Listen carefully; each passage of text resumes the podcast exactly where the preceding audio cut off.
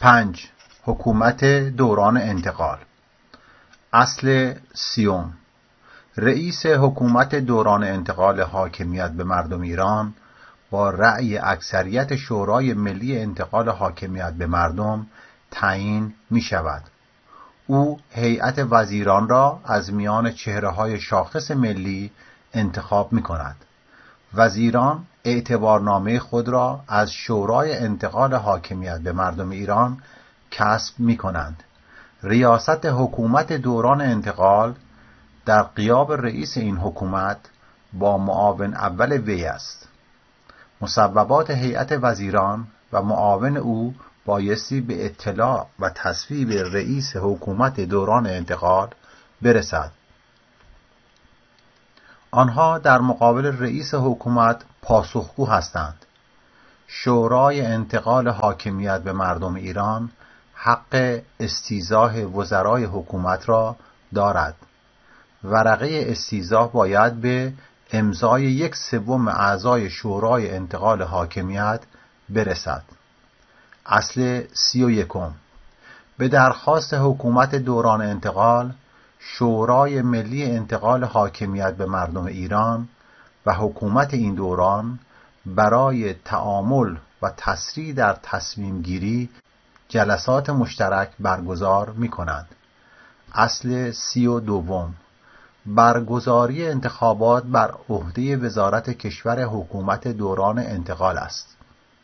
نظارت بر هر نوع انتخابات و مراجعه به آرای عمومی توسط نهاد مستقل انتخابات انجام می‌گیرد اعضای این نهاد حداقل هفت تن خواهند بود که توسط شورای انتقال حاکمیت به مردم ایران انتخاب می شوند.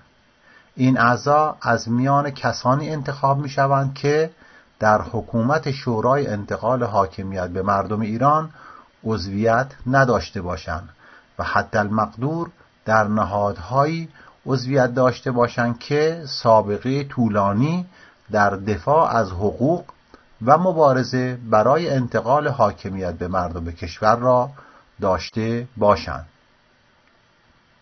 تبصره سازمان های بین المللی دفاع از حقوق انسان و حقوق شهروندی که بیطرف باشند هرگاه تقاضا کنند به عنوان ناظر پذیرفته می شوند. اصل سی و سوم.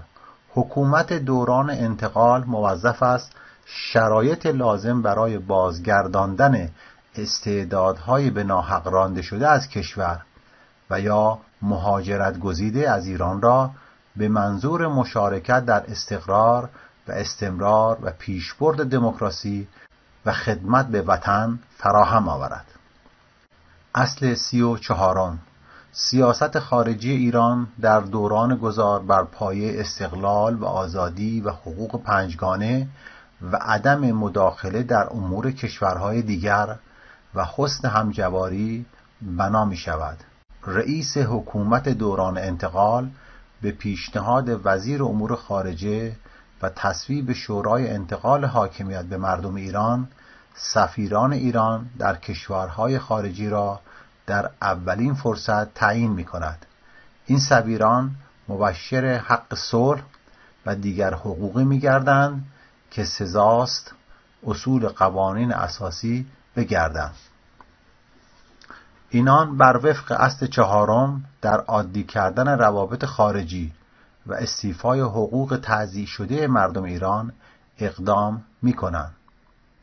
اصل سی و پنجم حکومت دوران انتقال قراردادهای منعقده با دیگر کشورها و بحرانهای بزرگ از گذشته تا امروز از جمله گروگانگیری در سفارت آمریکا، جنگ عراق با ایران، سیاست هسته‌ای و دخالت نظامی در کشورهای منطقه را بررسی می کند و نتیجه را به شورای انتقال حاکمیت به مردم ایران و مردم ایران به طور شفاف گزارش می کند.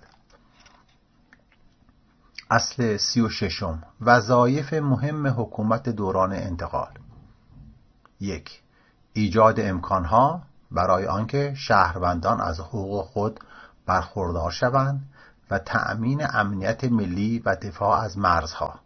دو اداره کشور مالی و سیاسی. سه اطلاع رسانی و شفاف سازی درباره وضعیت کشور. چهار برگزاری انتخابات شوراهای شهر و استان در کمتر از چهار ماه بعد از استقرار حکومت دوران انتقال. انتخابات شوراهای شهر و روستا در سراسر ایران انجام می‌گیرد.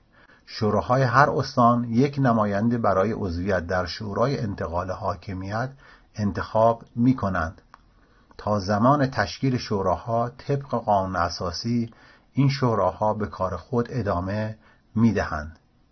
پنج تشکیل بحث‌های آزاد میان حقوقدانان و صاحبان دیگر دانشها درباره قانونهای اساسی پیشنهادی به ترتیبی که شهروندان از آنها آگاهی بایسته را بیابند. شش برگزاری انتخابات مجلس مؤسسان. هفت انجام رفراندوم برای تصویب قانون اساسی توسط مردم. هشت برگزاری انتخابات طبق قانون اساسی جدید و تهیه مقدمات لازم برای استقرار دولت جدید. زبان و خط و پرچم و سرود. اصل سی و هفتم. زبان و خط رسمی کشور ایران فارسی است.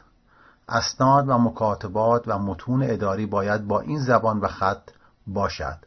زبان فارسی به عنوان زبان مشترک در تمام مدارس ایران تدریس می شود شهروندان ایرانی از این حق نیز برخوردارند که از زبان مادری خود در آموزش و در مطبوعات کشور و نیز رسانه های گروهی استفاده کنند. اصل سی و هشتم.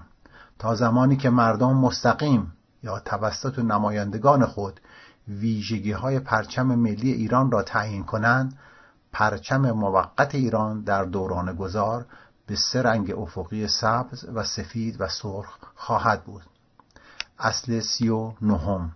سرود ملی ایران باید بیانگر ارزش حیات و کرامت انسان و همه دیگر زیندگان و همبستگی ملی و صلح جهانی بر پایه نمسلط نظیر سلطه و حقوق پنجگانه بنابراین ترجمان فرهنگ استقلال و آزادی باشد. این سرود برانگیزنده نیروهای محرکی جامعه ملی به فعال شدن در رشد در استقلال و آزادی و بر میزان عدالت اجتماعی باید باشد.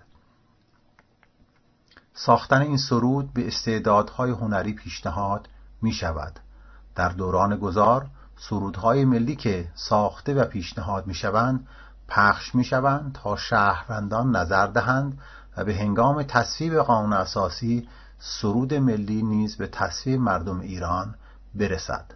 در دوران گذار در اجتماعها پخش سرود ای ایران و دیگر سرودها مجاز است مگر سرودهای یادآور استبدادهای پیشین. نیروهای انتظامی و امنیتی و نظامی. اصل چهلم. نیروهای نظامی و انتظامی وفادار به حقوق و قوانین پذیرفته در این سند تحت فرماندهی حکومت دوران انتقالی قرار می‌گیرند. تبصره برای آنکه هیچ گونه خطری کشور را تهدید نکند سربازان از سربازخانه ها مرخص نمی شوند و افراد نیروهای مسلح در حال آماده باش میمانند. اصل چهل و یکم. نیروهای انتظامی بر مبنای اصول بیطرفی و قانونمنداری و احترام به حقوق انسان مسئولیت حفاظت از امنیت شهروندان و امنیت داخلی کشور و نظم عمومی و اموال عمومی هستند. اصل چهل و دوم. وظیفه حکومت و شورای انتقال حاکمیت به مردم ایران مهیا کردن اسباب پدید آوردن ارتش ملی یگانه است. این ارتش از ادغام دو نیروی مسلح موجود پدید خواهد آمد. اصل چهل و سوم. لازم است نیروهای مسلح نظامی و انتظامی و امنیتی در اختلافات سیاسی داخلی کاملا بیطرف بمانند. ورود ارتش به عرصه اقتصاد ممنوع است. اما حکومت می‌تواند از تجهیزات نظامی و افراد آن در کارهای عمرانی و رویارویی با سوانه طبیعی و رفع خسارتهای ناشی از آنها استفاده کند. اصل چهل و چهارم. از آنجا که اطمینان از زندگی صلحآمیز و برخورداری از امنیت بنابراین از تمامیت ارزی و انسجام ملی ضرورت گذار از استبداد به مردم سالاری است. هر اقدام مسلحانه ای به قصد بازسازی استبداد و یا تجزیه کشور ممنوع و پایان بخشیدن بدان بر عهده دولت دوران گذار است. اصل چهل و پنجم. فرماندهی کل قوا در دوران انتقال بر عهده رئیس حکومت انتقالی است. او تلاش لازم برای سازماندهی نیروهای انتظامی و ارتش ملی ایران برابر اصل چهل دوم را به عمل خواهد آورد. در این کار از همکاری استعدادهای سالم و دانا به دانش و فنون نظامی برخوردار خواهد شد.